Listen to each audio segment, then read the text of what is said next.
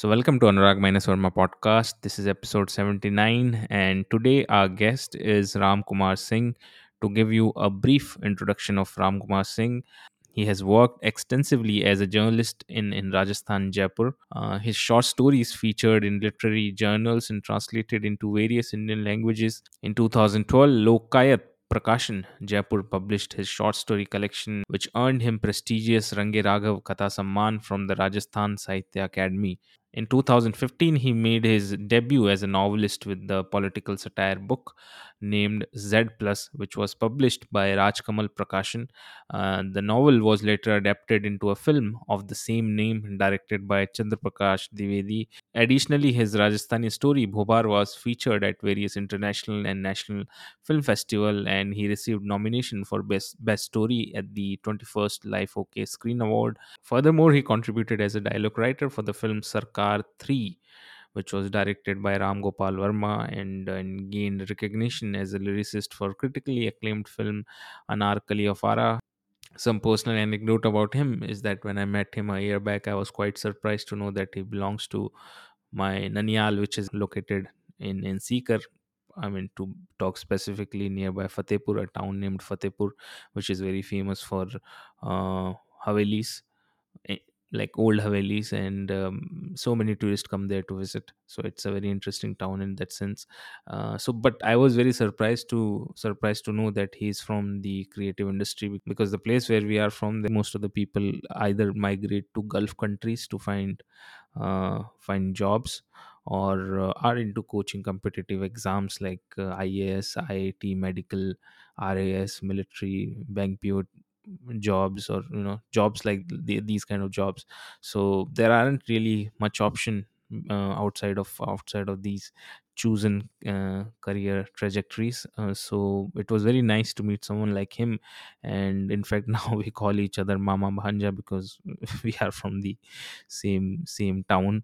But uh, besides his achievement in the field of journalism and cinema i think he's one of the I think he's one of those good humanist person by heart. Uh, one can really sense genuine empathy in him, some old world kind of empathy where where one is concerned about uh, things in society at the same time as an artist looking or let's say searching to find some kind of beauty in this cutthroat world. So, this is going to be a very interesting conversation. Stay till the very end of this podcast.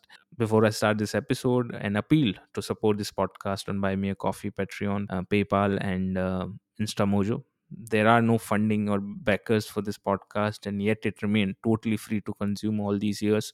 Uh, my recent episode got a got a lot of love from the listeners, but sadly there wasn't much progress on um, buy me a coffee wish list. That means people are loving the podcast but yet there is very little uh, contribution for the for the survival of the podcast. So except very few people there has hasn't been much support recently. So i would really like to urge you to check uh, the buy me a coffee wish list and uh, complete my quarterly goal of the podcast please do check out all the option for support in the description box. On also if you're listening it on spotify then you can also comment and uh, do let me know your thoughts although you can listen it on any any app of your choice be it google podcast or apple podcast and there are many other podcast app where this podcast is available so you can choose whatever works um, better for you and now let's start the episode number 79 of anurag minus Orma podcast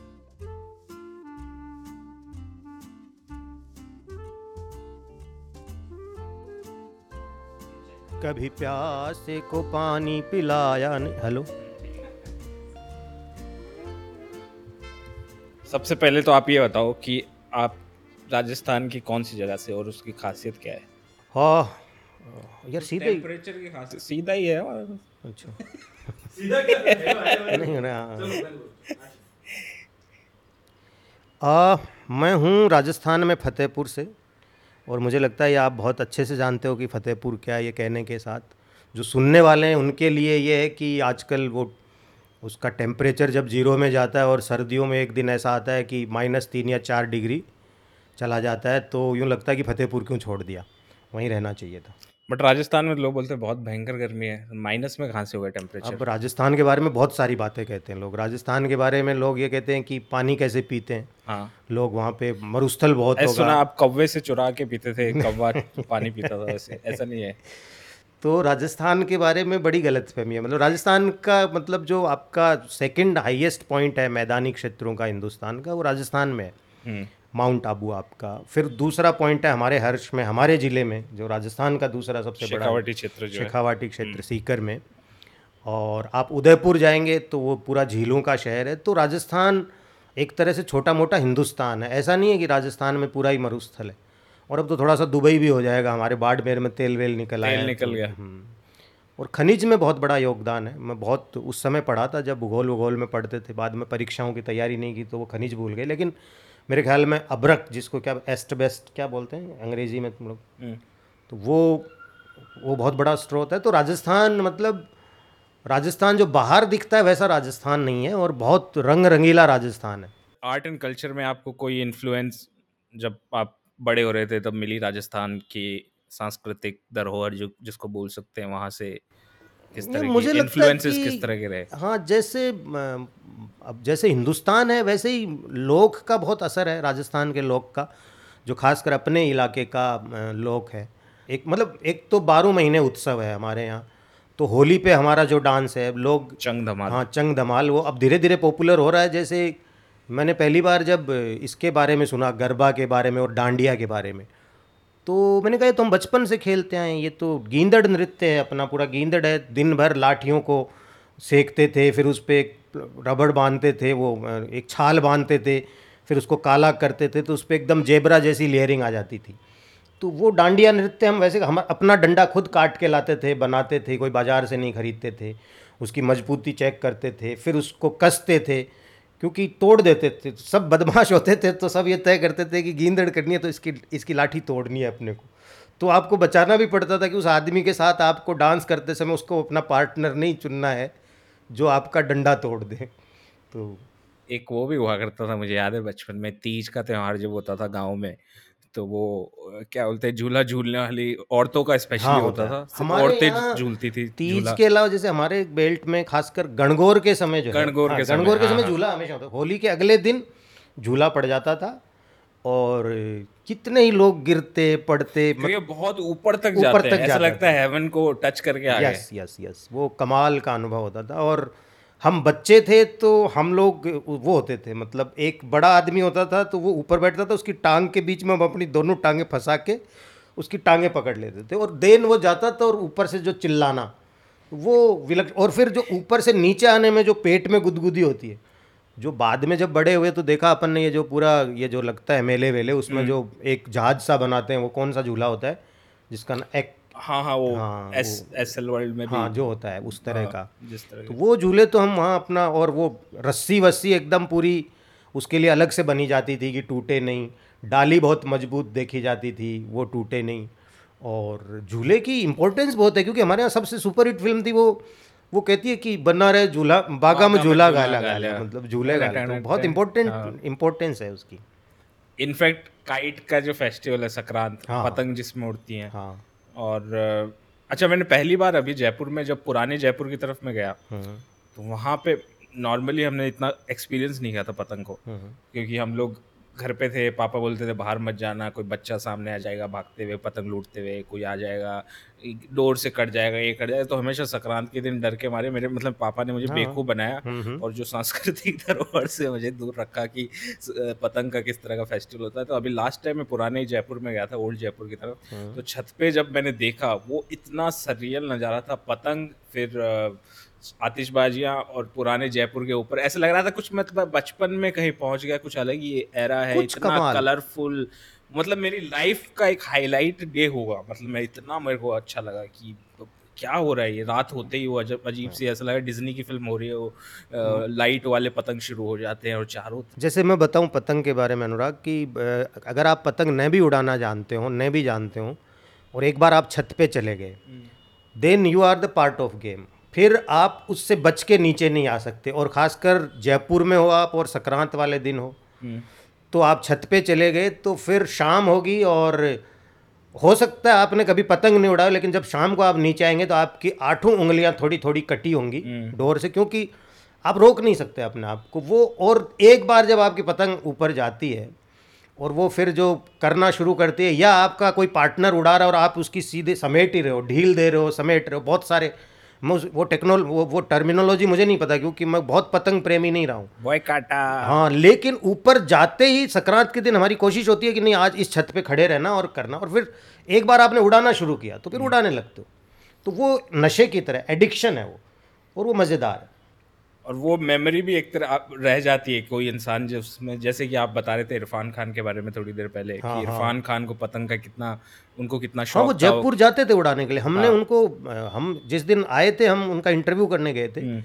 और हमने पतंग किया तो उनके बारे में तो कहते हैं कि उनकी गाड़ी में हमेशा पतंग पीछे रहता था पतंग और वो उनको तो वो स्पेशली कहीं शूटिंग भी कर रहे। बाद में तो चूँकि बहुत व्यस्त हो गए और अदरवाइज़ जब शुरुआती दिन थे तो मकर संक्रांति पे स्पेशली वो जाते थे जयपुर की उनको पतंग उड़ाना। तो वो वो सेलिब्रेशन वो हमारे शहर का जो जयपुर का जहाँ मैं लगभग 25 साल रहा बीच में बम्बई अब जैसे बम्बई अब आके शिफ्ट हुआ हूँ।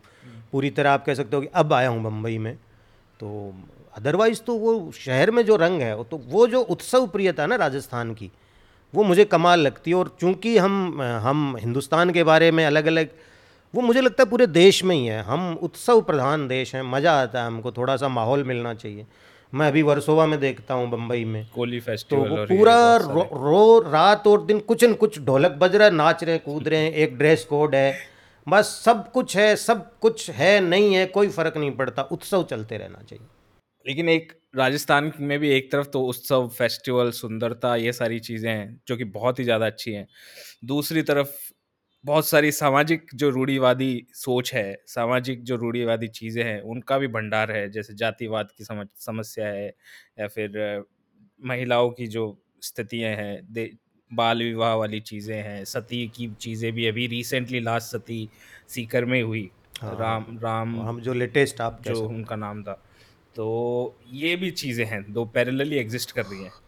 आ, मैं मेरे को लगता है ये जो समस्याएँ राजस्थान की पूरी हिंदी पट्टी की समस्याएँ केवल राजस्थान की समस्या नहीं एक बाल विवाह को अगर आप छोड़ दो बाकी मुझे नहीं पता राजस्थान में आखा तीज पे जो बाल विवाह होते तो उसकी भी एक डिबेट है मतलब ऑब्वियसली नहीं होना चाहिए इसका कोई इशू ही नहीं है कोई कोई भी समझदार पढ़ा लिखा आदमी उस उस तरह की शादी को अ, आप स्वीकार नहीं करेगा और उसको नहीं करेगा लेकिन बाल विवाह होने का मतलब कभी भी ये नहीं था राजस्थान में कि आज शादी हो गई और लड़की चली गई। शादी हो गई उसके बाद गोना एक प्रथा होती थी, मुकलावा होता था तो बालिग होने पे ही वो जाती थी।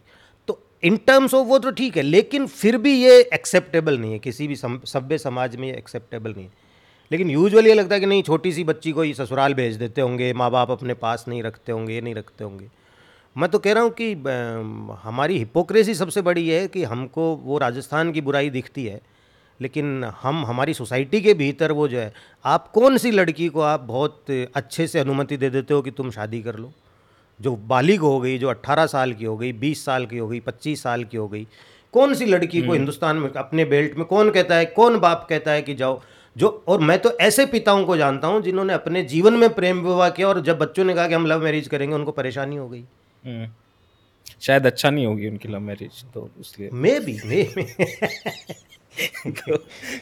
मुझे वो कमाल हाँ, चीज़ है लगती है कि हाँ। कि और एजुकेशन जो है ना वो मुझे लगता है बहुत बड़ा रोल प्ले करती है और किसी को शुरुआत करनी होती है। जैसे मेरा व्यक्तिगत उदाहरण है कि मेरा मेरी शादी एक ऐसी लड़की से हुई हम्म। जिसके साथ मैं पढ़ता था। कॉलेज में? स्कूल में ग्यारहवीं बारहवीं में। अच्छा। और मैंने उसी वक्त पसंद की घर वालों को बताया तो घर वालों ने माना नहीं। सेम लड़की वड़की हाँ कास्ट तो सेम ही थी। एक ये तो सबसे बड़ी आसानी थी लेकिन सवाल ये था कि लड़की मुझे प्यार नहीं करती थी लड़की नहीं जानती थी। हम अच्छा, तो अच्छा गाँव के पहले सोच लिया।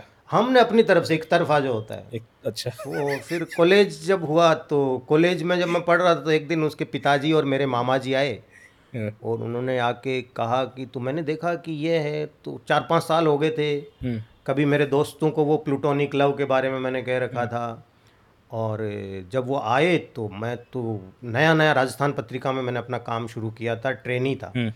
मैंने जर्नलिज्म किया तो वो नया नया काम शुरू किया था और बी एम ए फाइनल भी कर रहा था दोनों काम कर रहा था।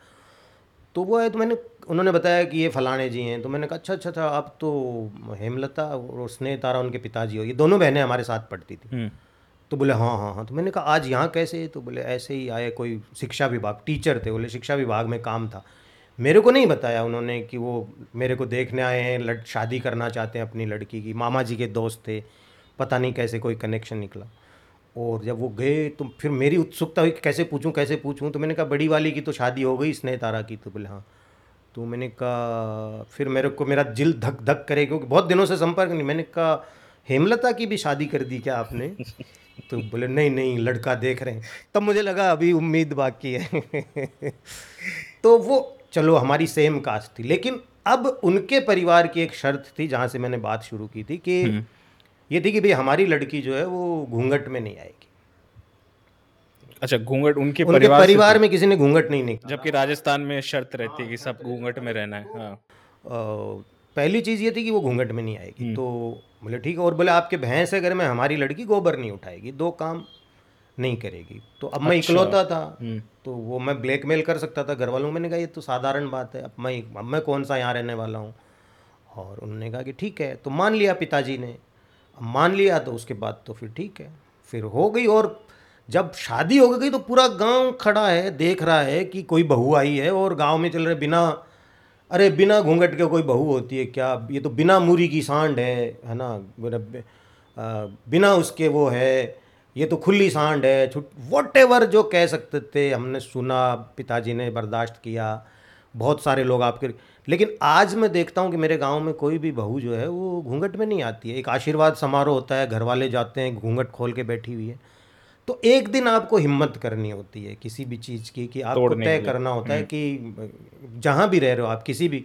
जैसे मेरे गाँव में कुछ कुरीतियाँ थी और वो मेरे देखते देखते बालू राम जी हमारे टीचर थे हिंदी के जिनको मैं आज भी बहुत इज़्ज़त से याद करता हूँ दलित थे। और वो हमको डिक्शनरी जो जो मैं कहता हूँ कि अगर मैं हिंदी का राइटर बना तो उसकी फाउंडेशन वो थी कि वो पूरी डिक्शनरी मोस्ट एलिजिबल टीचर मतलब आप कहेंगे जिसके पढ़ाए से मुझे समझ में आता था। और हमारे ही गाँव के थे वो जब नियुक्त होके आए थे यू तुम भरोसा नहीं करोगे अनुराग कि बालू राम जी टीले पे चढ़ते घर से आते थे तो पूरा स्कूल यूँ खड़ा होता था कि आएँगे तो हम नमस्कार करेंगे प्रणाम गुरु जी प्रणाम गुरु जी और उनका पूरा मुँह ढक जाता था बच्चों से। तो मैंने एक स्क्रिप्ट लिखी वो सीन लिखा है मैंने पूरा। मेरा मेरी एक स्क्रिप्ट है जिसका हीरो टीचर है इंस्पायर्ड बाई बालू राम तो वो उन्होंने हिंदी की पूरी वो उस तरह से पढ़ाते थे और ये सब करते थे। और हमको पर्यायवाची ये सब हिंदी का एक एक लाइन उन्होंने पूरी नालंदा विश्वकोश हमको किताब कॉपी में लिखवा दिया हमको उन्होंने। तो हमारी हिंदी इतनी स्ट्रांग है कि मैं गलत शायद ही कोई वर्तनी की अशुद्धि करता हूँ हिंदी में। मेरे को ये सबसे बड़ा लाभ है ये मेरी फाउंडेशन थी।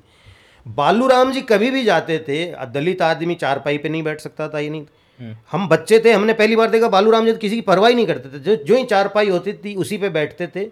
जब तक कि आप कुर्सी लाएँ या पीढ़ा लेके आए या पाटा लेके आए वो बैठ जाते थे। हम्म, और किसी की हिम्मत नहीं होती थी वो कहे कि बालू जी आप कैसे बैठ गए क्योंकि वो उनके बच्चों के टीचर थे। तो किसी की हिम्मत नहीं होती थी। एंड देन आज वो चीज़ गाँव से धीरे धीरे गायब हो गई। मेरे गाँव से हो गई। अभी भी बहुत सारे गाँव में बचा हुआ है। लेकिन एक आदमी जब हिम्मत करता है तो धीरे धीरे चीज़ें बदलती हैं। तो वो सब कुरीतियाँ हैं लेकिन उनसे लड़ने का भी हौसला है। और वो मुझे तो लगता है वो पूरी हिंदी पट्टी की कुरीतियाँ हैं। मतलब हम लोग राजस्थान को अकेले को ब्लेम नहीं कर सकते। तो राजस्थान से अब बॉम्बे कैसे आपका आना हुआ है कि मुझे कैसे आप तो पत्रकार थे पहले राजस्थान पत्रिका में। हाँ तो मैं दो राजस्थान में पत्रकारिता में से लेकर आपकी जो स्क्रीन राइटर बनना है ये कैसे हुआ? हाँ ये पता नहीं एक तो साला बहुत कन्फ्यूज़न है लाइफ में अभी तक कि क्या बनना था क्या बन रहे हैं वो रहता ही है आदमी के जीवन भर इसलिए कोई जब मुझे कोई मोटिवेशनल आदमी ये कहता है कि तुम तय कर लो और वो कर दो कि मुझे लगता है कि एक यात्रा है जीवन और संयोगों का खेल है। सब कुछ को इंसिडेंस हैं कि आपके संयोग हैं और उस संयोग में आप कहाँ फिट बैठते हो और उस वक्त किस कौन सी ट्रेन में आप बैठ गए वही यात्रा है। मैं पत्रकार मेरी इच्छा से नहीं बना था। मेरा मन था कि मैं गाँव से निकला था तो मैं यूपीएससी की तैयारी करने निकला था। उसकी तैयारी भी की। और जिस साल सबसे बढ़िया एक ही बार मैंने एग्ज़ाम दिया मन बना के कि इस बार देते हैं। आर एस का इतना बढ़िया पेपर हुआ था शाम को खबर आई कि पेपर आउट हो गया। हम्म, तो उसके बाद मैंने कभी कोई एग्ज़ाम नहीं दिया। फिर जब पीजी कर रहे थे तो हम अखबार आता था कभी बंद करते थे तो अखबार में एक विज्ञापन देख के मेरा दोस्त कटिंग लेके आया तो मैंने रैंडम ऐसे ही पत्रिका में ट्रेनी पत्रकारों की भर्ती है। तो मेरे पास कोई पत्रकारिता की डिग्री नहीं थी। बीए जस्ट बीए किया था। हमने भेजा उन्होंने एक टेस्ट लिया उस टेस्ट को मैंने पास किया। बाद में उस टेस्ट में काफ़ी अच्छे मार्क्स आ गए और इंटरव्यू बहुत अच्छा हो गया और हमारी पत्रिका में काम शुरू हो गया। फिर पैसे मिलने लग गए तो घर वालों पर निर्भरता नहीं रही तो हमको लगा कि पत्रकारिता करेंगे और चलती रही वो और उसमें मज़ा आने लगा। तो वो एक ट्रैक पकड़ा और उसके बाद एक समय ऐसा आया कि पत्रकारिता से बोर होने लग गए कि नहीं, मज़ा नहीं आ रहा है। तो इस बीच सिनेमा विनेमा देखने का था मैं अखबार के लिए रिव्यू करता था तो सिनेमा देखा, दुनिया का सिनेमा देखना शुरू किया। फिर वैसे ही एक दिन अखबार में विज्ञापन छपा एफटीआई का कि फ़िल्म अप्रिशिएशन कोर्स। तो मेरे एक दोस्त हैं एक प्रशासनिक अधिकारी उन्होंने वो विज्ञापन उन्होंने मुझे भेजा कि तुम फ़िल्में विल्में देखते हो तुमको ये कोर्स करना चाहिए। थोड़ा प्रोफेशनली भी तुमको समझ में आना चाहिए सिनेमा। अब वो कोर्स करने के लिए हम एफटीआई चले गए। फ़िल्म अप्रिशिएशन कोर्स हर साल होता है अभी भी होता है। हम्म। और वो अनुराग वो कोर्स करने के तो एक महीने में पुणे एफटीआई में रहा और मैंने देखा कि जीवन तो ये, हम तो ऐसे ही धक्के मार रहे हैं। क्या सुख है, क्या सिनेमा देख रहे हैं, क्या लेक्चर सुन रहे हैं, क्या दुनिया है। एंड देन फिर शायद एक्सप्लोर करना शुरू किया। दो हज़ार सात आठ की बात है, तब लगा। लेकिन नौकरी छोड़ने की हिम्मत नहीं थी, ये नहीं था। इस यात्रा में कुछ मित्र लोग जयपुर में ऐसे मिले जो फ़िल्म एंथुजियास्टिक थे और हम लोग मिलके कुछ काम कर रहे थे, जिसमें गजेंद्र श्रोत्रिय हैं, एक हमारे मित्र अब चले गए, दीपक गेरा हैं, एक हमारे मित्र नरेंद्र अरोड़ा पाँच सात ऐसे ग्रुप बना हम लोगों का और हमको लगा कि एक स्क्रिप्ट पे हम काम करते हैं। बाद में हमारे एक दोस्त हैं शंकर इंदल जी। हम्म। जिनको शायद आप जान तो मिले हैं अपन उनके। हम्म, हम्म, तो उन्होंने कहा यार कुछ पैसा मैं कर दूँगा एक फ़िल्म बनाते हैं। एकदम तब वो हमने एक पहली स्क्रिप्ट लिखी थी। वो फ़िल्म थी हिंदी की चुटकी बजा के और वो एक बड़ा ख़राब सा अनुभव हो गया। बनी वो फ़िल्म वो हुई सब हुआ लेकिन वो बनी वो हमारा शुरुआत हो गई थी। उसी दौरान मेरी एक कहानी गजेंद्र ने पढ़ी। और गजेंद्र ने पढ़ के कहा कि मैं इस पर फ़िल्म बनाना चाहता हूँ। गजेंद्र इंजीनियर थे और उन्होंने फुल टाइम अपनी नौकरी छोड़ के कहा कि मुझे फ़िल्म मेकिंग में जाना है। हम्म। तो ऐसे एक संयोग फिर वो एक राजस्थानी फ़िल्म हमने बनाई भोगर जो उसमें मैं ईपी e भी था मैं डिस्ट्रीब्यूटर भी था उसमें मैंने गीत भी लिखे कहानी भी थी डायलॉग भी लिखे। गजेंद्र उसमें प्रोडक्शन डिज़ाइन बहुत एक छोटी टीम थी एक उत्साही लोगों की टीम थी। और हमने उस फ़िल्म ने कुछ कमाल किया राजस्थानी में। बहुत हम्म। कम बजट में हमने बनाई थी और बहुत अलग अलग जगह देखा। और उसी दौरान दिल्ली विल्ली में एक फ़ंक्शन दिल्ली में एक फ़ंक्शन किया अविनाश दास ने। वहाँ हम मिले सब लोग वहाँ अनुराग कश्यप मिले ये सब लोग मिले। और अब जब रिलीज़ का एक्सपीरियंस मैं शेयर कर रहा था हम्म। तब सब लोग बड़े खुश थे। उन्होंने कहा कि तुमने सालों राजस्थान में फ़िल्म बना के रिलीज़ भी कर दी अपने दम पे सब कर दिया। तो तुम लोगों को बम्बई आ जाना चाहिए। ये अनुराग नहीं मुझे कहा कि बम्बई आ जाना चाहिए। मुझे लगा, नहीं यार, कर नहीं सकते। उस दौरान फिर मैंने एक कहानी लिखना शुरू किया और उसी पे मुझे डॉक्टर चंद्र प्रकाश द्विवेदी मिले थे उसी फ़ंक्शन में। तो मैं जब बीच में बम्बई आता जाता रहता था, वो जब 2007 में वो लालच लगा था ना, ये सुलेमानी कीड़े ने जब काटा था तो आना जाना नियमित होता था। तो वो मैं डॉक्टर साहब के यहाँ गया और उस दौरान मैंने एक एक कहानी, डिटेल कहानी उपन्यास की तरह मैंने लिख ली थी फ़िल्म के लिए और मुझे लगा कि मैं कभी सुनाऊँगा। हम्म। अनुराग से मिलूँगा तो उनको सुनाऊँगा। तो वो ट्रायल के लिए मैंने डॉक्टर द्विवेदी को वो कहानी, शाम को डिनर पे मैं गया उनके उनको सुनाई और उन्होंने कहा कि किसी से बात हुई है तुम्हारी? मैंने कहा, नहीं। बोले, ये कहानी मैं ले रहा हूँ। ये मुझे दे दे, इस पर मैं पिक्चर बनाऊँगा। तो मैं, मैंने कहा, बोले डिटेल पूरी दस मिनट सुनी, उन्होंने कहा, पूरी रिटर्न भेज, मेरे को तूने क्या लिखा है? ये फ़िल्म बन गई। मुझे लगा, ऐसे ही यार, एक आइडिया ऐसे ही बन गई फ़िल्म और मैं गया, जयपुर गया, मैंने उनको पूरी डीट मेरे पास मेरा लैपटॉप उस समय नहीं था तो मैं जयपुर जाके मैंने भेजा उनको। और मेरे ख्याल में उस मीटिंग के दसवें दिन हमने एग्रीमेंट वेग्रीमेंट साइन किया और पिक्चर शुरू हो गई मतलब दो ढाई महीने में पिक्चर हम्म। शुरू हो गई उसका लिखना शुरू कर दिया हमने वहाँ से फिर मैं पत्रिका में था वहाँ फ़िल्म आ गई मेरी फ़िल्म भी रिलीज़ हो गई ये भी हो गया और फिर जब स्क्रीन अवार्ड्स की बारी आई तो उसका बेस्ट स्टोरी में नॉमिनेशन हो गया जेड प्लस का तो उसमें राजू हिरानी सर थे राजू हिरानी अभिजात जोशी ये अपने आँखों देखी उसमें थी नितिन कक्कड़ की फ़िल्म फिल्मिस्तान थी हम्म। तो मुझे लगा मैं तो ऐसे ही एक कहानी लिखी थी यार इसका मतलब अपन कर सकते हैं। तो देन वो यात्रा फिर एक नई शुरू हो गई और एक दिन वन फाइन डे अखबार वालों ने हमको कहा कि निकलो भाई अब तुम हो गया तुम्हारा यहाँ से काम। और बोरिया बिस्तर लेके बम्बई आ गए। तो बम्बई की लाइफ में अडेप्ट होने में कोई टाइम लगा? थोड़ा सा टाइम लगा लेकिन चूँकि मैं आता जाता रहता था और एक दोस्तों का एक सर्कल बन गया था मुझे लगता है किसी भी शहर में आपके लोग अगर आठ दस पाँच लोग हों जिनके साथ आप कभी अचानक आपका मन करे तो बात कर लो बैठ जाओ तो किसी भी शहर में रहा जा सकता बट लोग बोलते हैं बम्बई बहुत लोनली शहर है बड़ा मुश्किल है यहाँ पे रिलेशन बनाना लोगों से सब अपने काम में व्यस्त हैं। तो लोनलीनेस का एक बहुत बड़ा फैक्टर ये है। मन बम्बई से बाहर वाले ज़्यादा कहते होंगे ये बात। हम्म। मुझे तो ऐसा नहीं लगता। हमारे यहाँ तो हमारे तो अब जिस तरह का सर्किल है उसमें तो हमको फ़ोन करके पीछा छुड़ाना होता है कि भाई आज नहीं मिल रहे हैं। आज कोई, आज काम कर है। आज तुम जहाँ जाओ मैं आज यहाँ हूँ, मैं मेरा काम कर रहा हूँ। लेकिन ये बताओ, कोई, चलो आप तो एक जर्नलिस्ट रहे हैं, फिर धीरे धीरे आपके बने कॉन्टैक्ट्स बने और धीरे धीरे आपकी एक कम्युनिटी भी एस्टेब्लिश हुई, आपने फ़िल्म बनाई। लेकिन एक बम्बई लाइफ की जो स्ट्रगल की कहानियाँ हैं वो तो कब से हम लोग सुनते आ रहे हैं कि ऐसा होता है वैसा होता है। तो आजकल के टाइम में अगर कोई नया कोई अ, कोई है जो कि चलो राजस्थान के छोटे जगहों से या फिर कहीं बिहार से की छोटी जगह यूपी की और वो आके यहाँ पे एस्टेब्लिश होना चाहे तो बड़ी डिबेट भी चलती रहती है नेपोटिज्म कॉन्टेक्ट्स के थ्रू मिलता है इसके थ्रू। तो उस उस उसमें कितनी पॉसिबिलिटीज खुलने के चांसेस रहते हैं? इसमें मुझे काफ़ी सच्चाई लगती और एक और निपोटिज्म भी नहीं एक और चीज़ होती है कि जैसे बॉलीवुड में एक हिडन वो भी है मैं मुझे जो लगता है कि हिडन जो एक्सट्रीम फॉर्म ऑफ़ क्लासिज्म कि कपड़े आपका एक्सेंट क्या है ए डी भी बनना है तो उसके लिए भी आपकी इंग्लिश क्या है किस तरह की है आप खुद को प्रेजेंट कैसे करते हो ग्रूम कैसे मतलब बहुत सारे फैक्टर हैं जो कि क्रिएटिविटी से बिल्कुल ही अलग हैं। क्रिएटिविटी एक अलग चीज़ है और ये सारी चीज़ें बहुत अलग चीज़ है, जिसका एक्सेस शायद सब लोगों को नहीं मिल सकता। हाँ मैं इसमें आपकी आधी बात से सहमत हूँ, अनुराग, और आधी बात में मुझे ये लगता है कि हमारा खुद का आत्मविश्वास जो है ना, वो बहुत बड़ी चीज़ है कि अगर आप आत्म मूल्यांकन कर सकते हैं कि मेरे पास ये क्षमता है और और वो कर सकते हो आप अगर आपको ये लगता है कि बम्बई एकदम प्लेट में रखा हुआ आपके लिए रसगुल्ला है और आप जाते ही लपक लेंगे ऐसा कभी नहीं होगा किसी के साथ नहीं होता है। और ऐसा भी नहीं ऐसा भी है कि आपके सामने से कोई दूसरा उठा के ले जाए उसको। लेकिन अगर आप में वो काबिलियत है जिसको अगर आपने अपने आप को पहचान लिया हो और वो आप ही तय कर सकते हो कोई दूसरा तय नहीं कर सकता।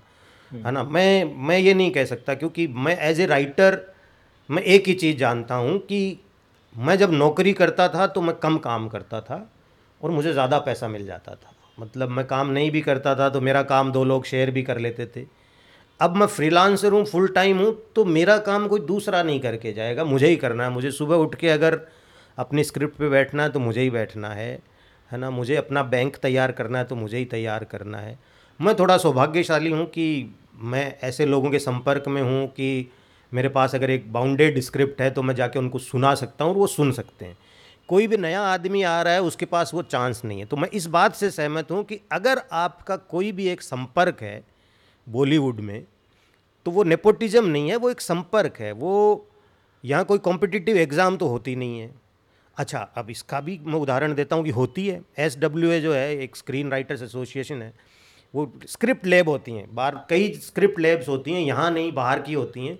अगर कोई नया राइटर है, उसको वहाँ ट्राई करना चाहिए। एक बार अगर वो लेब में आया और उसके अंदर काबिलियत है अभी बहुत सारे प्रोडक्शन हाउस सीधे सीधे राइटर्स से राइटअप मांग रहे हैं, उनकी कहानियाँ मांग रहे हैं। आप अगर अच्छे राइट आपके पास आपको लगता है, आप उनको भेजिए। आप अगर उनके पाँच लोगों में टॉप में आ गए तो इसका मतलब है आपके चांसेज हैं और आप उन पाँच लोगों से मिलने की पोजीशन में आ जाएँगे। ये सबसे बढ़िया तरीका है। बाहर से बैठ के गाली देना और उसको दुत्कारते रहना, इन सब में कुछ नहीं रखा।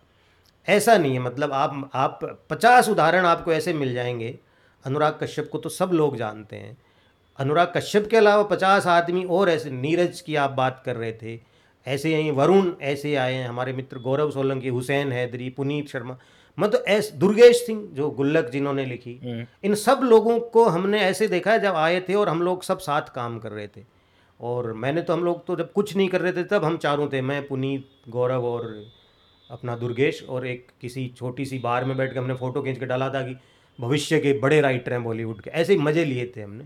क्या क्या करे? आदमी अपना ईगो मसाज करता रहता है जब काम नहीं कर रहा होता है। हम्म। तो नीचे लोगों ने मज़ाक उड़ाया कि यार ऐसे ही खुद ही के खुद। वो सब आज अच्छा अच्छा काम कर रहे हैं। हम्म। तो वो उन पे भरोसा था उनकी मेहनत पे भरोसा था और वो लोग काम करते थे। आप ये सोचो कि नहीं यहाँ आएँगे इन्फिनिटी में दो चक्कर लगाएँगे उसको फ़ोन कर लेंगे उससे मिलाएँगे। उससे नहीं होगा। बहुत हार्ड वर्क है। राइटिंग आपको निचोड़ लेती है एज ए राइटर और एक्टर के लिए तो और मुश्किल है। राइटर तो फिर भी एक्टर के लिए स्पेस बनाना और मुश्किल है। तो क्योंकि मैं तो उस पर आधिकारिक रूप से बोल रहा मैं राइटर्स के लिए बोल सकता हूँ कि अगर आप राइटिंग में आना चाहते हो बहुत मुश्किल है।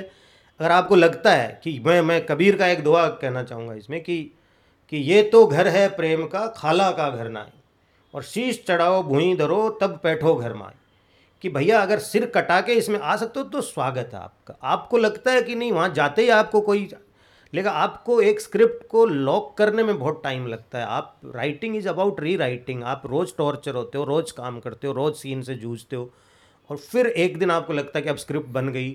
कितनी बार ऐसा होता है कि प्री प्रोडक्शन में चले गई आपकी स्क्रिप्ट वहाँ रुक गई। ऐसे कितने लोग हैं?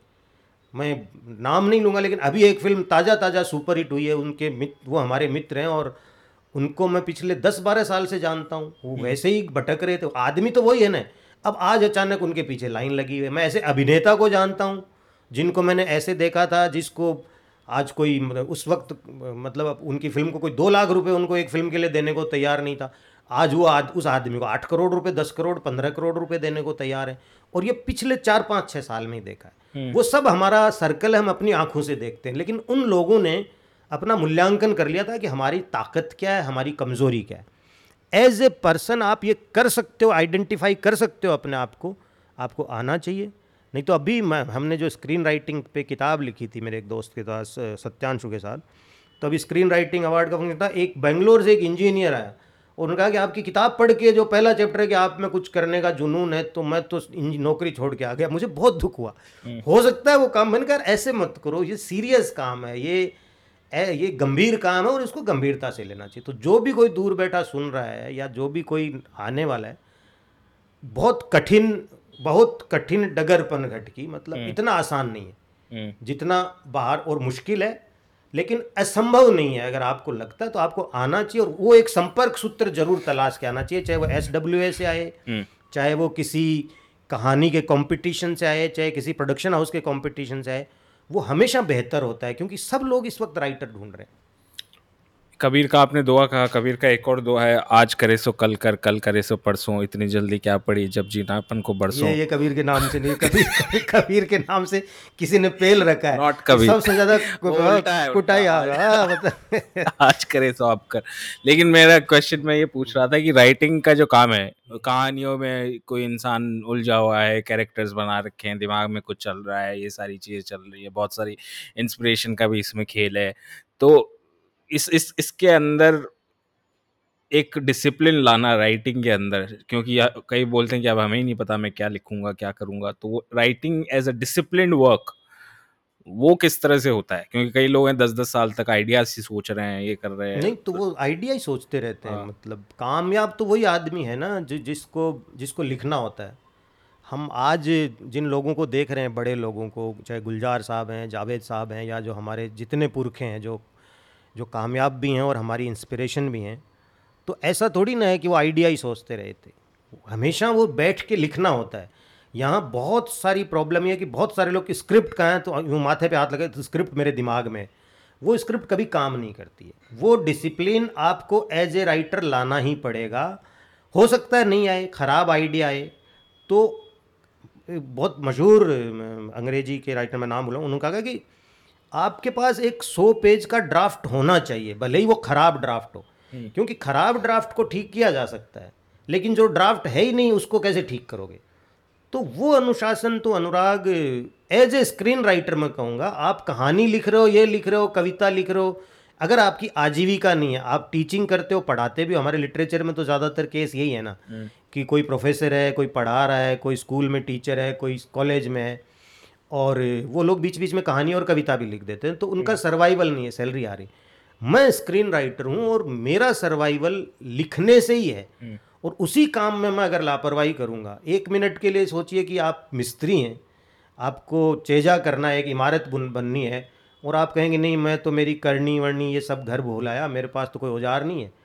और मुझे तो अब बिल्डिंग बनानी है तो वो वो कैसे चिनाई करेगा? उसके लिए कोई दूसरा आदमी ला के नहीं देगा। हम्म। उसको घर से ही अपने टूल्स लेके चलना पड़ेगा और उस पर काम करना पड़ेगा। ये हम्म। ये ऐसा वाला काम है जो करने से ही होगा सोचने से नहीं होगा। खराब लिखोगे। मैं कह रहा हूँ आज आज आप लग के बैठे आपने खराब लिखा। हम्म, लेकिन आप सोचिए कि आप स्क्रीन राइटर नहीं होते तो क्या होते? आप नौकरी कर रहे होते कहीं दस से पाँच। तो यही कर लो यार मैं दस से बारह ही करूँगा दो घंटे ही करूँगा मैं दस से एक ही करूँगा। तो चौबीस घंटे में चार पाँच घंटे तो आदमी वो काम करे जो उसको करना है बाकी पढ़ाई करता रहे घूमता रहे सिनेमा देखे कुछ भी। लेकिन लिखना भी तो उसको ही पड़ेगा। लेकिन राइटिंग में मॉनिटरी एस्पेक्ट क्या है? पैसा वैसा मिलता है अच्छा क्या है अभी करंट कठिन है काफ़ी कठिन है और इसमें प्लस और माइनस दोनों है। सकारात्मक बात यह है कि कोई भी प्रोजेक्ट शुरू होता है तो पहला पैसा राइटर को मिलता है। और नकारात्मक बात यह है कि वो प्रोजेक्ट शुरू हो जाता है और उसके बाद राइटर को कुछ नहीं मिलता कई बार। अच्छा। तो तो इन दिनों काफ़ी ठीक हुई हैं वैसे पोजीशन जो थोड़ा सा भी जिन राइटर्स ने छोटा मोटा काम कर लिया है या देखिए एक काम आपका हिट हो गया फिर तो आपको मुड़ के देखने की ज़रूरत नहीं फिर तो आपके पीछे पचास सोलह लाइन लगी है। आपका काम आ गया तब भी आपको काम मिलता रहेगा। दूसरा एस्पेक्ट ये। तीसरा काम ये कि आप पहले ब्रेक के लिए भटक रहे हैं। तो थोड़ा थोड़ा आपको पैसा कभी कोई लिखवाएगा कभी बीच में लिखवाएगा कभी कोई ट्रायल करेगा फिर कोई बुला के कहेगा नहीं ऐसा करते हैं स्टोरी दे दो स्क्रीन प्ले किसी और से लिखवा लेते हैं डायलॉग किसी और से करवा लेंगे। तो ये छोटे मोटे काम चलते हैं। अगर आपका कुछ नहीं है और आप स्ट्रगलर राइटर हो और आप लिखने के लिए आ रहे हो तो मैं मान के चलता हूँ कि दो से तीन साल का बैकअप इस शहर में आते समय आप कोई नौकरी कर रहे हैं तो आप वहाँ से बैकअप की ले लेके आइए। दो साल का तो कम से कम लेके आइए। और एक एक इंट्रोडक्शन लेके आए एक परिचय लेके आए कि आपका कोई भी दोस्त फ़िल्म इंडस्ट्री में काम कर रहा है। हम्म, तो कोई मिलता है ऐसा आप आपको कहीं कीड़ा काटा तो किसी से इंस्पायर होके तो काटा ही है ना। और आजकल सोशल मीडिया इतना आसान है कि आप अगर किसी आदमी के प्रशंसक भी हैं और उसको भी इनबॉक्स में डाल देंगे तो आपको कह देगा कि हाँ भाई करते हैं बताते हैं। तो वो वो ऐसा मिल वो एक संपर्क लेके आइए और एक बैकअप लेके आइए। देन मुझे लगता है कि दो ढाई साल में आप शहर को भी समझेंगे चार नए दोस्त भी बनेंगे और इस बीच कुछ नहीं मतलब मैं तो एक लाइन कहता हूँ कि अगर वो आसमान पाने के लिए निकलोगे तो सूरज पकड़ लोगे आप।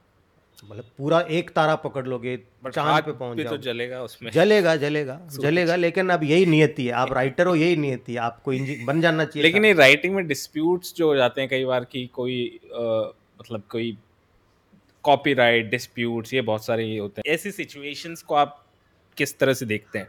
As someone who work works in Bollywood how do see this situation public domain में जो चीज़ें होती हैं तो बहुत बार ऐसा होता है कि हाँ चुरा ली जाती हैं राइटर्स की कहानियाँ। तो मैं पहले हिंदी की कहानियाँ लिखता था और बाद में मैंने ये तय कि मैं मैगजीन्स में सब में छपता रहा हूँ साहित्यिक सब मैगजीन्स में। बाद में मैंने तय किया कि अब मैं कहानियाँ नहीं लिखूँगा क्योंकि मुझे नहीं पता क्योंकि हमारी बहुत सारे राइटर दोस्तों का लगता है कि उसकी उस कहानी से इंस्पायर होके या आ गया, वहाँ से इंस्पायर होके या आ गया, लगता है और होता भी है। मुझे भी कुछ कहानियों को लेके लगता है, लेकिन मैं वही कह रहा हूँ कि दो तरीके हैं, या तो आप लीगल बैटल में चले जाओ, और दूसरा तरीका है कि आप काम करने आए हो तो आप कानूनी लड़ाई लड़ने तो यहाँ आए नहीं हो। तो बेहतर है जब तक आपकी स्क्रिप्ट कंप्लीट नहीं हो जाए, आपकी कहानी का स्ट्रक्चर कंप्लीट नहीं हो जाए आप अपना पूरा प्रोसेस नहीं कर लें, तब तक किसी को अपना आइडिया नहीं सुनाएँ। क्योंकि आइडिया चोरी होते हैं, ये बहुत बड़ी सच्चाई है और इस सच्चाई से कोई इनकार नहीं कर सकता। और चूँकि बड़ा इन्वेस्टमेंट है, बड़ा पैसा लगता है, बड़ा पैसा आता भी है तो कोई भी आदमी आपका आइडिया चुरा सकता है। लेकिन जब आप एक कंप्लीट स्क्रिप्ट होगी, एक स्ट्रक्चर अच्छे से आपने तय किया है और आपने पूरा लिखा है, उसको एस डब्ल्यू से रजिस्टर कराया है या उसको कॉपीराइट एक सोसाइटी है, भारत सरकार की, उस पर भी आप रजिस्टर करा सकते हो। वहाँ न भी कराते हो, आपने किसी को ईमेल भी किया है तो एक दस्तावेज़ है और आपके पास एक कानूनी बड़ा आधार खड़ा हो जाता है कि कल को अगर आप अपनी कहानी के लिए कानूनी लड़ाई लड़ते हैं तो उसके लिए आप मौखिक तरीके से किसी को भी कहानी सुना देते हैं और वो पकी हुई भी कहानी नहीं है, सिर्फ़ आइडिया ही है। तो बहुत खतरा है कि आप नहीं कर पाएँगे, वो फ़िल्म कभी बन जाएगी, क्योंकि आप तो राइटर हैं, आपके पास संसाधन नहीं है। आप उतना पैसा नहीं ला सकते, आप भटकते रहेंगे भटकते रहेंगे, जब तक जो पावरफुल और संसाधन वाले लोग हैं, वो उसकी फ़िल्म बना देंगे। तो उसका तरीका ये है कि जब बनी हुई स्क्रिप्ट है, उसको कोई नहीं चुराता यूजुअली नहीं चुरा, नहीं चुराएँगे, क्योंकि वो उनको पता है कि भाई, इसको पैसा दे के ठीक ठीक इसको पैसा दे के हम ये खरीद सकते हैं। और बैठे ही हैं ना बाज़ार में, आपने लिख के एक ऐसा डॉक्यूमेंट दे दिया है, उनको तो स्क्रिप्ट चाहिए ही चाहिए। तो आपने अगर अच्छा डॉक्यूमेंट दे दिया तो वो तो खुश होंगे कि आपने हमको स्क्रिप्ट दिया ये पैसा लीजिए और आगे बढ़िए।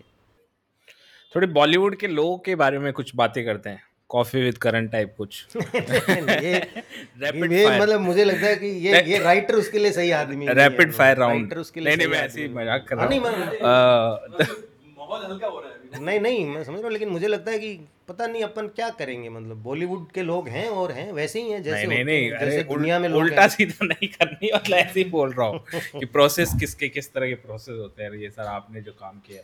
नहीं एक ये भी बड़ी इंटरेस्टिंग चीज़ है कि जैसे नवाजुद्दीन का एक कोई इंटरव्यू आया था उसमें बोल रहा था कि जब हमारी फ़िल्में हिंदी में बनती हैं सब हिंदी में बनता है हमारी फ़िल्में जो देखने वाली भी ऑडियंस जो है वो हिंदी की हिंदी जो समझती है एटलीस्ट वो ऑडियंस है तो हमारे जो एडी होते हैं वो ऐसी ऐसी भाषा में बातें करते हैं या फिर ऐसी ऐसी एक्सेंट और इंग्लिश में बात करते हैं कि वो बिल्कुल ही दूर है कोई हिंदी में बात ही नहीं करता पूरे सेट पे।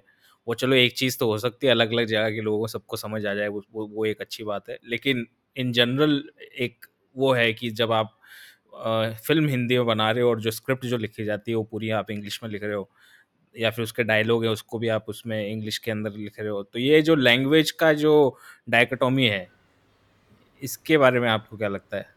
हाँ बिल्कुल। मैंने वो सुना है नवाज़ भाई वाला और वो कमाल है वो मतलब। इसमें भी मेरी मे, मेरी दो राय हैं इसमें भी। इसमें भी एक राय नहीं है। इसमें एक राय है कि कुछ हद तक नवाज़ भाई बहुत सही हैं और ये दुर्भाग्य है कि ऐसा होता है और उसका नुकसान बहुत सारे हिंदी भाषी राइटर्स को कई बार उठाना पड़ता है लेकिन मुझे नहीं लगता है कि भाषा कोई बहुत बड़ी बाधा होती है, क्योंकि हम जिस मीडियम में काम कर रहे हैं, वहाँ हम जिस जगह काम कर रहे हैं, वहाँ भारत भर के, देश भर के, दुनिया भर के, ये प्रॉब्लम बांग्ला सिनेमा में आपको नहीं मिलेगी, पंजाबी में नहीं मिलेगी, तेलुगु में नहीं मिलेगी, क्योंकि वहाँ तेलुगु लोग ही काम कर रहे हैं, है ना? वहाँ बांग्ला लोग ही काम कर रहे हैं, पंजाबी इंडस्ट्री में पंजाबी लोग ही ज़्यादातर काम कर रहे हैं। हमारी हिंदी में हिंदुस्तान भर से लोग आते हैं, है ना? तमिल का आदमी भी यहाँ काम कर रहा है। कोई ब्रिटिश इंस्टीट्यूट से पढ़ के आया है, कोई अमेरिकन इंस्टीट्यूट से पढ़ के आया है, कोई, है ना? आपका डीओपी जो है वो न्यूयॉर्क से ग्रेजुएट है, वो उसको हिंदी उसने पढ़ी नहीं बचपन में, वो बांग्ला बैकग्राउंड का है, या वो तो अगर हिंदी पट्टी के ही लोग हैं तो कोई दिक्कत नहीं लेकिन हमारी यूनिट ऐसी तो नहीं है ना, हमारी यूनिट समुच्चय है। तो भाषाई शुद्धता थोपना मतलब ऑब्वियसली हिंदी फ़िल्म इंडस्ट्री है, लेकिन वो सबसे बड़ा रोज़गार देती है तो लोग आते हैं, सबसे बड़ा ग्लैमर देती है, लोग आते हैं और अलग अलग बैकग्राउंड से आते हैं तो काम को आसान करने के लिए अंग्रेज़ी भाषा अपनाई गई। तो ताकि वो लोग, सब लोगों के समझ में आ जाए आपकी कॉस्ट्यूम क्योंकि आपकी स्क्रिप्ट आपकी स्क्रिप्ट हिंदी ऑडियंस के लिए तो है नहीं। आप ऑडियंस के लिए तो आप फ़िल्म बना रहे हो। स्क्रिप्ट आप किसके लिए लिख रहे हो? स्क्रिप्ट आप लिख रहे हो उस आदमी के लिए जो पाँच आठ जो एचओडी हैं, वो लोग उसको एग्जीक्यूट करें। तो वो जो आठ दस लोग हैं, उनके लिए आसान बनाने के लिए तो ऐसा कोई हार्ड एंड फास्ट कोई नियम अभी भी नहीं है कि आपको अंग्रेज़ी में ही लिखनी पड़ेगी, जैसे मैं हिंदी में लिखता हूँ स्क्रिप्ट। और ये तो बहुत साधारण सी बात है कि यूनिट में कोई भी एक असिस्टेंट होगा जिसको अंग्रेज़ी आती है तो उसको दे देंगे, अगर स्क्रिप्ट अच्छी है आपकी तो उसको दे देंगे, वो तीन दिन में, दो दिन में उसको अंग्रेज़ी करके ले आएगा। आपको और सुविधाजनक, हिंदी वाले आदमी के लिए और सुविधाजनक चाहिए तो आप रोमन में लिख दीजिए। तो रोमन में लिख देंगे तो कोई आपसे फिर देवनागरी में नहीं मांगेगा। हाँ लेकिन मेरे साथ ये प्रॉब्लम है कि मैं रोमन में सोच नहीं पाता हूँ तो मुझे देवनागरी में ही लिखने में मज़ा आता है। अब मैं और बता दूँ कि पंकज त्रिपाठी आपको कहेंगे हिंदी में दे दो स्क्रिप्ट ज़्यादा अच्छा नवाज़ आपको कहेंगे हिंदी में दे दो। अमिताभ बच्चन आपको कहेंगे हिंदी में, देवनागरी में। मतलब हिंदी से मेरा मतलब देवनागरी। मनोज वाजपेयी ये कहेंगे कि आप हिंदी में दो बहुत सारे एक्टर जो हैं, वो हिंदी में स्क्रिप्ट मांगते हैं। ये हमारी गलतफहमी है कि हाँ मैं परेश भाई, परेश रावल साहब को एक स्क्रिप्ट सुनाने गया था। तो मैंने कहा कि मेरी स्क्रिप्ट अरे यार, हिंदी में होगी, मेरे को ज़्यादा मज़ा आएगा। उन्होंने तो एक चुटकुला भी सुनाया, पर मैं यहाँ नहीं सुना सकता। तो बहुत लोग हिंदी में भी लेते हैं और भाषा लेके ये बाधा नहीं है। इसको लेके आप अपने दिमाग में एज ए राइटर बर्डन मत लीजिए। चाहिए होता है, अब कॉरपोरेट है, उनको लॉग लाइन चाहिए स्लग लाइन चाहिए, ये चाहिए डिटेल चाहिए। तो एक दोस्त होना चाहिए आपका ऐसा, जो अंग्रेज़ी कर दे, उसको एक शाम को बियर पिलाएँ और दो बियर पिलाएँ और वो आपके लिए अंग्रेज़ी अनुवाद कर दे तो वो डॉक्यूमेंट बहुत छोटा होता है। अगर वो डॉक्यूमेंट आपका अप्रूव हो जाता है तो आपका उत्साह बढ़ जाता है तो पूरी स्क्रिप्ट आप देवनागरी, खुद ही कर, देवनागरी से रोमन में कर दो। डायलॉग ही तो करने और हो सकता है आपसे हिंदी में ही मांगे। सरकार पे ऐसा हुआ था, जब सरकार थ्री में लिख रहा था डायलॉग्स लिख रहा था तो मैं अंग्रेज़ क्योंकि रामू को मैं संकल्प लेके आया था कि मैं तो हिंदी वाला हूँ, मैं तो हिंदी में ही लिखूँगा। लेकिन अब राम गोपाल वर्मा को हिंदी आती ही नहीं है। तो मैंने उनके लिए अंग्रेज़ी में लिखी डिस्क्रिप्शन भी अंग्रेज़ी में लिखे। उसमें बहुत डिटेल नहीं बेसिक अंग्रेज़ी चलती है स्क्रिप्ट में, कोई आपको क्लासिक लिटरेरी अंग्रेज़ी नहीं लिखनी होती। और डायलॉग तो हिंदी में ही है रोमन ही लिखना, तुम जा रहे हो तो टी ओ ई तुम जा रहे हो। वो हमने किया। अब प्रॉब्लम ये कि फ़िल्म की लीड जो बच्चन साहब हैं। तो बच्चन साहब को हिंदी में चाहिए स्क्रिप्ट देवनागरी में चाहिए। तो वो एक आदमी हायर करके लाए वो, कि एक आदमी हायर करके लाए कि भाई ये हिंदी करेगा। तो पहले ही दिन वो इतनी अशुद्ध हिंदी लिख रहा था कि वो बच्चन जी ने कहा कौन लिख रहा है डायलॉग तो वो मेरे को मैंने कहा मैंने नहीं लिखा मैंने तो अंग्रेज़ी में लिखा है वो फिर मैंने कहा भाई ये हिंदी में करके दूँगा। तो वो मैंने उसको पहले अपने मारवाड़ी में कहते पहले दड़ा और फिर पीसा मैंने मेरे पे दोहरा मार थी कि मैं हिंदी बच्चन साहब के लिए अलग लिखता था और अंग्रेज़ी रामू के लिए लिखता लेकिन ये बड़ा इंटरेस्टिंग चीज़ उठाई आपने रामू वाली बात की और रा, राम गोपाल और मैं एक समय के बहुत बड़े इंडियन सिनेमा की वोकेबलरी चेंज करने वाले डायरेक्टर थे और बट उनका एक एक साइड उनको बड़ा एक्सेंट्रिक सा एक थोड़ा सा मैड जीनियस और उस तरह का भी माना जाता है। तो आपका पर्सनल किस तरह का अनुभव था? मेरा बहुत अच्छा अनुभव रहा उनके साथ। बस पैसे को छोड़ के खराब पैसे का खराब अनुभव था उसका ज़िक्र करने का कोई मतलब नहीं है। हाँ। बाकी बहुत अच्छा अनुभव था और बहुत क्लियर बहुत क्लियर है वो अपने आइडिया को लेके। वो ख़राब है बुरा है वो बहुत अलग है। तो हमारी लड़ाई हुई। दो तीन बार ऐसा पोजीशन आई कि नहीं, मैंने कहा कि ये ठीक नहीं है। तो बोले, नहीं, ठीक नहीं, लेकिन मैं कह रहा हूँ तो यही होगा। इट्स ओके फिर मैं क्या कर सकता हूँ? तो वो बहुत क्लियर है इस मामले में। और, हैं अपने काम के तो माहिर हैं। अब ऐसा नहीं है कि हर आदमी हर बार शतक नहीं बनाता है।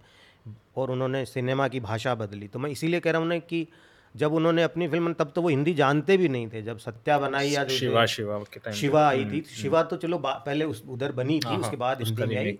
तो हाँ शिवा तब तो वो हिंदी जानते भी नहीं थे। उन्होंने जब पूरा तो सिनेमा की एक अपनी यूनिवर्सल भाषा है ना तो वो उस भाषा को आप जानते हो तो ज़्यादा इम्पोर्टेंट चीज़ है। तो वो मेरा अनुभव हम उनके साथ अच्छा ही था और हमने लंबे समय तक जो काम किया उसके बाद एक काम और हम साथ करना चाहते थे, उन्होंने कहा था, लेकिन मैंने कहा कि मैं मैं कहीं और व्यस्त हो गया था तो मैंने कहा कि सर, मेरे पास इस वक्त समय नहीं। एक ये आजकल जो, जिस तरह की फ़िल्में बन रही हैं बॉलीवुड में, एक नया ट्रेंड है, जो कि रूलिंग पार्टी के जो भी उनकी आइडियाज़ या थॉट या प्रोपोगेंडा है उनके अलाइंड होकर फ़िल्में बनाई जा रही है, उसको रूलिंग पार्टी फिर प्रमोट भी कर रही है।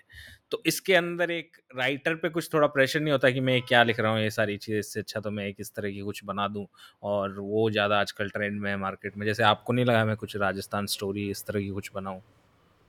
नहीं, मुझे तो इसलिए नहीं लगा कि मैं तो अपने आइडिया में लेके बहुत क्लियर हूँ और इन सिनेमा बन रहे हैं और लोग अगर देख रहे हैं तो इसका मतलब ये नहीं है कि अच्छा सिनेमा है और ये कहीं हिस्ट्री में रहेगा। आप दुनिया भर में प्रोपेगेंडा फ़िल्में बनती रही, लेकिन उसका बाद में कहीं नाम नहीं रहा। और ये दुर्भाग्यपूर्ण है एक इंडस्ट्री के लिए कि इस तरह का सिनेमा बन रहा है और वो लोग देख भी रहे हैं, क्योंकि कला बेसिकली विद्रोह विद्रोह से आती है। और कला आपकी ईमानदारी जो है कि कि वो कि हमको एक बेहतर सोसाइटी चाहिए, जो है उससे बेहतर हमको एक सोसाइटी चाहिए, क्योंकि क्योंकि हम उसके लिए लड़ाई कर रहे होते हैं। और अगर आप आप हिंसा को मूल्य मानने लगते हैं, कोई सोसाइटी हिंसा को, नफ़रत को मूल्य मानने लगती है तो वो सोसाइटी बहुत आगे तक नहीं जा सकती। और हम इतिहास में ये उदाहरण हमने बहुत लोग, बहुत जगह सीखे हैं कि आप किसी एक कम्युनिटी से नफ़रत करके, किसी कम्युनिटी के ख़िलाफ़ प्रोपेगेंडा करके, किसी कास्ट के ख़िलाफ़ प्रोपेगेंडा करके और वो आप बहुत आगे तक नहीं जा सकते। तो ये बन रही हैं और वो बहुत क्लियर है हम लोगों का दिमाग बहुत क्लियर है कि हमको और उसका हमको नुकसान हुआ अनुराग बहुत स्पष्ट शब्दों में कहूँ तो मेरी चार स्क्रिप्ट बनते बनते रुकी हैं। ऐसा नहीं है कि नहीं रुकी हैं ये मैं कह सकता हूँ सार्वजनिक रूप से और बड़े बड़े प्रोडक्शन हाउस से रुकी हैं। मैं आपको कारण क्या था? यही कारण कि उसमें कहीं कोई पॉलिटिक्स है कहीं कास्ट के इश्यूज़ हैं कहीं जो बात है वो सत्ता को अच्छी नहीं लगेगी, यार इसका आइडिया कुछ बदल दो, कुछ इसको थोड़ा सॉफ्ट कर सकते हैं क्या, है ना? फिर मुझे एक मिले प्रोड्यूसर मिले, उन्होंने कहा कि नहीं, बनाएँगे हम। हम उसको, वो वो आपके आइडिया से प्रभावित थे, वो उन्होंने बनाने की बात की, फिर आगे गए तो एक्टर घबरा गए कि नहीं यार। तो ये ये पाबंदी आई है इंडस्ट्री में घोषित रूप से, और इसका शिकार हम सब लोग हैं लेकिन हम लड़ रहे हैं और निकलेंगे इससे। ऐसा थोड़ी है कि अंधेरा हमेशा रहेगा। लंबी है ये गम की रात मगर रात ही तो है वो शाम ही तो है। सुबह तो होगी ना एक दिन आएगी। तो हम इंतज़ार कर रहे हैं उस सवेरे का। लेकिन अभी टफ है बहुत सारे पॉलिटिकल इश्यूज़ लेना तो अब बहुत नहीं पॉलिटिकल कहानी कोई कॉर्पोरेट हाउस हाथ ही नहीं लगाता। है हमारी पहले एक वेव आया था जिसमें बहुत सारी बन रही हाँ थी बहुत वो बन रही थी। वो मैं बड़े बड़े प्रोडक्शन हाउस आप उसकी छोड़िए भाषा को लीजिए। मैं अभी एक किसी के लिए गाना लिख रहा था। तो मैंने उसमें दुआ और कबूल शब्द लिखा उन्होंने कहा थोड़ा इंडियनाइज कर दो शब्द अच्छा। ये- मैं ये तो मैं पहले से मैं लात मार इंडियनाइज है दुआ और कबूल इंडियन शब्द हैं। उर्दू हिंदुस्तान की भाषा है भाई। उर्दू कहीं विदेश में पैदा नहीं हुई। हिंदुस्तान की ज़मीन पे पैदा हुई भाषा आपकी भाषा है। तो आप कैसे कह सकते हो? लेकिन अब है।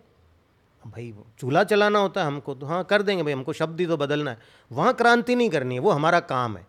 लेकिन अगर कहीं आइडिया आइडिया के लेवल पे आप ये कहते हो कि नहीं इसको प्रोपेगेंडा करना ये करना तो दिक्कत होती है। तो वो है दिक्कत लड़ रहे हैं उनसे। लड़ रहे हैं बहुत लोग लड़ रहे हैं। मैं अकेला नहीं लड़ रहा हूँ। मेरे साथ के बहुत सारे साथी लड़ रहे हैं जिनको मैं जानता हूँ जिनकी बहुत लोगों की फ़िल्में रुकी भी हैं। बहुत लोगों का काम होते होते रुका है और हमारे तो बड़े प्रोजेक्ट रुके हैं मतलब।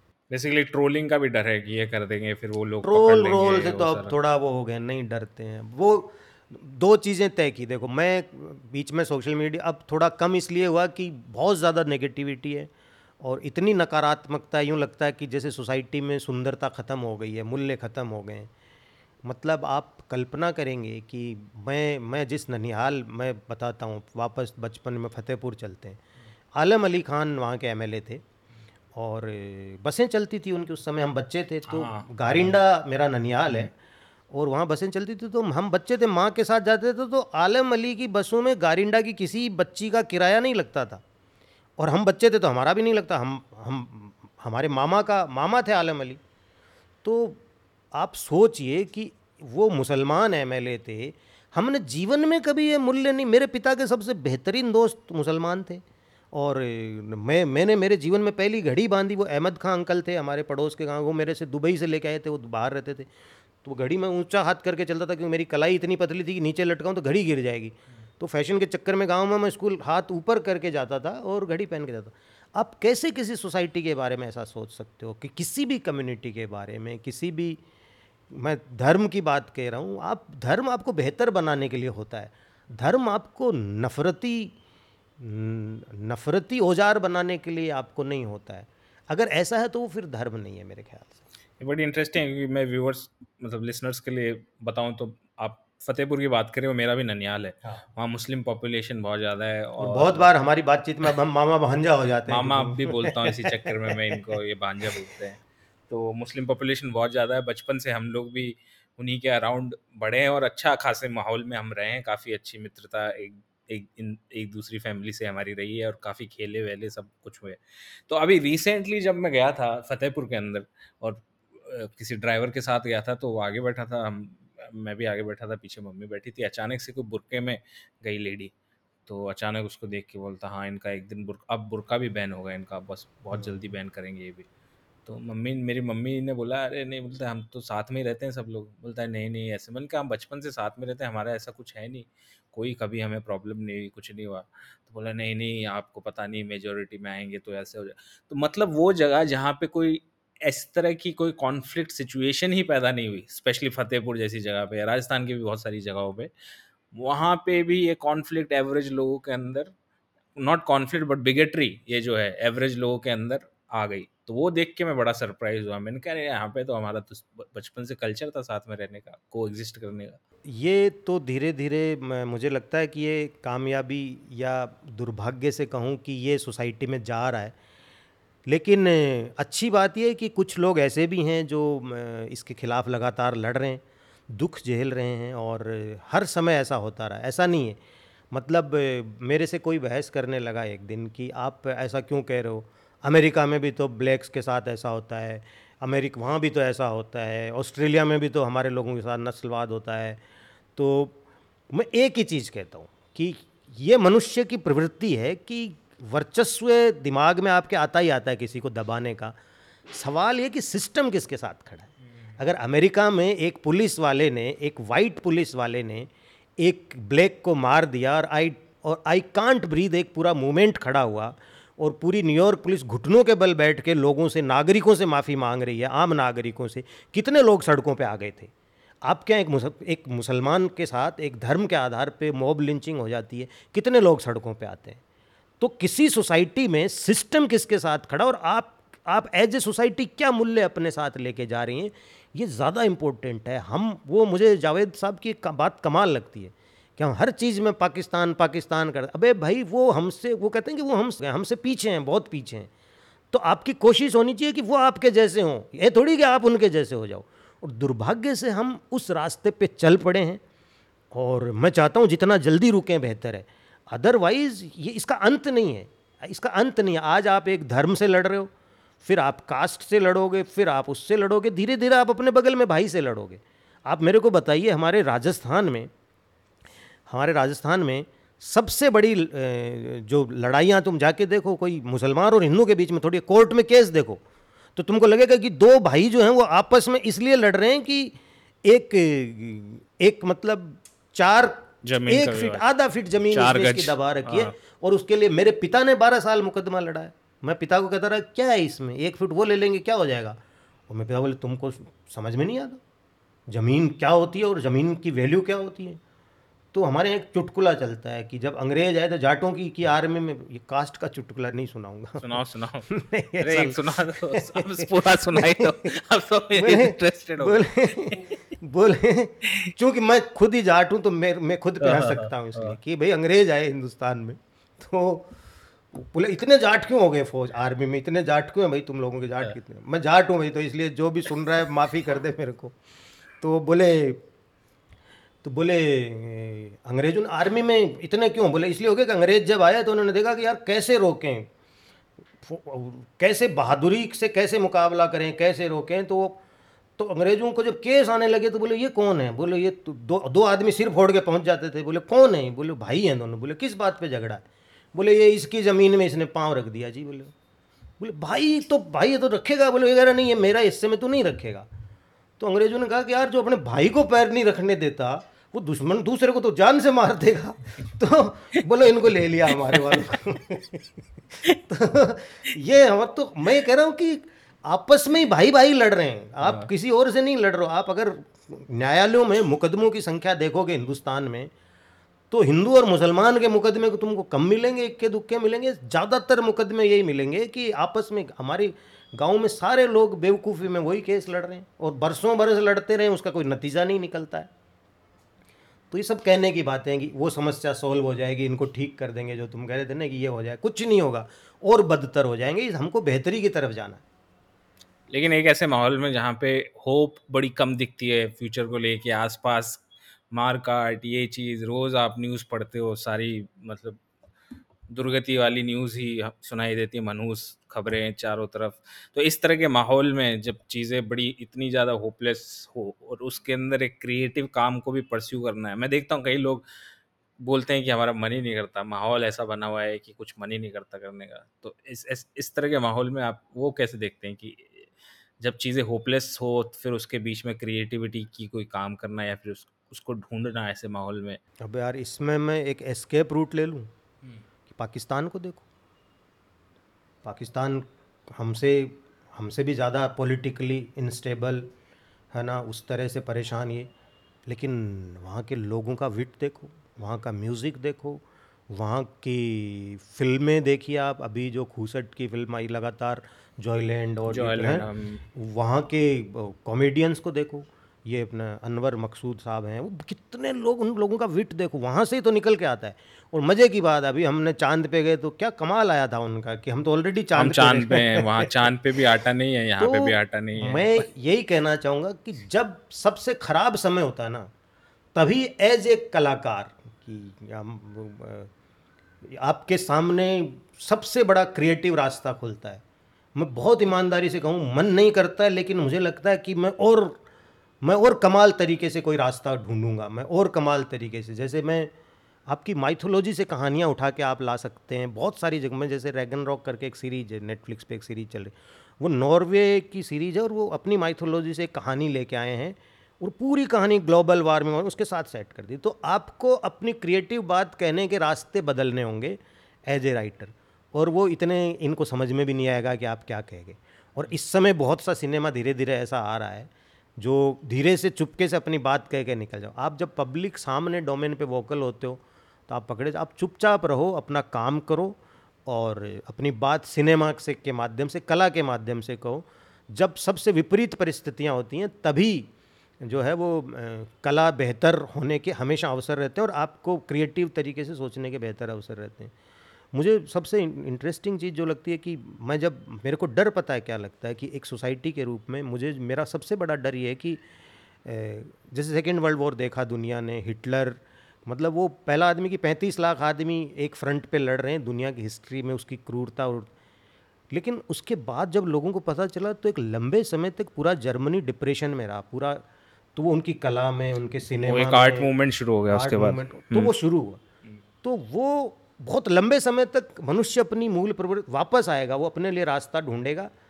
और बहुत बार लगता है ना कि ये तो अजय हैं, लेकिन फिर भी हारते क्या है? एक वोटों का खेल है। चार परसेंट, पाँच परसेंट इधर से उधर हिलने का खेल है, और वो हिलते कभी टाइम नहीं लगता। तो वो है ना कि कि कि वो एक बड़ा कमाल का शेर है यार, वो कि कि मत कर, और वो जिस शाख पे बैठे हो, वो टूट भी सकती है। है ना? तो मत कर मतलब अपनी इसका गुरूर मत कर जिस शाख पे बैठे हो वो टूट भी सकती तो वो कभी भी या तुमसे पहले जो यहाँ गद्दी नशीन था उसको भी अपने खुदा होने पे यकीन था। हम्म। तो बहुत लोग आए हैं दुनिया में इतिहास में उदाहरण है। मैं इसको हमेशा सकारात्मक देखता हूँ। ये बहुत छोटा समय है जिसमें हम थोड़ा हमारी सोसाइटी हमारी माइनॉरिटीज़ हमारे जो मार्जिनलाइज क्लासेज हैं वो दुख झेल रही हैं या कष्ट झेल रही हैं। और दुर्भाग्य से सोशल मीडिया में वो बहुत तेज़ी से आता है। जैसे एक बच्चे को पीटने का दृश्य आया और वो आपको आपको वितृष्णा भरता है हिकारत भरता है। लेकिन तब भी मैं कहूँगा कि फिर भी लोग जो हम उनकी तरफ़ देखें जो लोग अच्छे के लिए लड़ रहे हैं जो लोग अच्छे के लिए लड़ते हुए जेल में बैठे हैं उनकी तरफ़ देखें हम वो मुझे सबसे बड़ा उम्मीद इवन ईरानियन सिनेमा में भी जिस सेंसरशिप से बहुत सारी वो कितनी कमाल चीज़ें निकल के आए जफ़र पनाई की फ़िल्म माजिद मजीदी की फ़िल्म बहुत सारे इस तरह के निकल के आए। तो मेरा आखिरी सवाल आपसे ये कि आजकल के कौन से कलाकार हैं या फिर कौन से लोग हैं जो आपको क्रिएटिवली बहुत इंस्पायर करते हैं इस वक्त? मुझे लगता है यार, मैं तो इस ढंग से कभी सोचता नहीं हूँ। मैं तो ज़्यादातर लोगों के काम पसंद ही करता हूँ। और जो अपने मन के लोग हैं उनका उनका काम अच्छा ही लगता है। और मैं कभी ऐसे इंस्पायर होता नहीं हूँ पता नहीं। मैं मतलब ऐसे नहीं होता हूँ। मैं एक अपनी यात्रा चलती रहती है। आ, मैं पता नहीं मैं नाम ले पाऊँगा क्योंकि मैं दो नाम ले दूँगा फिर दो, दो लोग भूल जाऊँगा। एकदम से नाराज़ होंगे। करेंगे। नाराज़ भी नहीं कॉल नहीं करेंगे। मैं इतने लोगों को नहीं जानता हूँ यहाँ पे लेकिन मुझे लगता है कि जो जो जो लड़ रहे हैं अभी भी यार अपनी कला में लड़ रहे हैं अपनी स्क्रिप्ट्स के साथ जूझ रहे हैं और वो कोई अपनी बात कहने का नया रास्ता ढूंढ रहे हैं, क्योंकि मैं पर्सनली ऐसे बहुत सारे दोस्तों को जानता हूँ, जिनके बहुत सारे प्रोजेक्ट जो हैं, वो एक स्टेज पे जाके अचानक से रुक गए हैं, है ना? और वो वो परेशानी वाला समय। कभी इस तरह का कभी नहीं देखा हमने।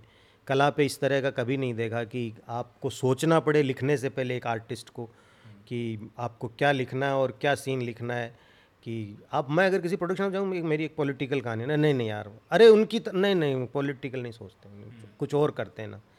तो जब जो पैसा बांटने वाला जो पैसा देने वाला हम लोगों को वही बचाव का रास्ता देख रहा है तो फिर क्या करेंगे मतलब? तो नहीं मैंने तो आपसे इसलिए पूछा मुझे लगा आप मेरा नाम लेंगे। नहीं तुम तो हो ही। तुम, तुम तो ही ठीक है thank you thank you so much आप आए अपनी बात रखी थैंक यू शुक्रिया अनुराग मुझे बहुत अच्छा लगा और मुझे नहीं पता कि क्या क्या बक गया हूँ मैं और मुझे इसके लिए कोई वो नहीं उठाना पड़े और उठाना पड़े तो उठाएँगे कोई ऐसी बात नहीं है कोई ऐसा नहीं है जो सच कहने में काहे का डरना मतलब साधारण बात है बहुत बहुत शुक्रिया मज़ा आया So, this was today's episode. Please check out the description box and support my work. You can support me by becoming a patron on Patreon or by making donation through easy to use platforms like PayPal, Buy Me a Coffee, or InstaMojo. I also have a live wish list which is going on Buy Me a Coffee where you can make upfront donation. So please take a look and consider helping me to complete the wish list. Thank you so much for listening to the podcast.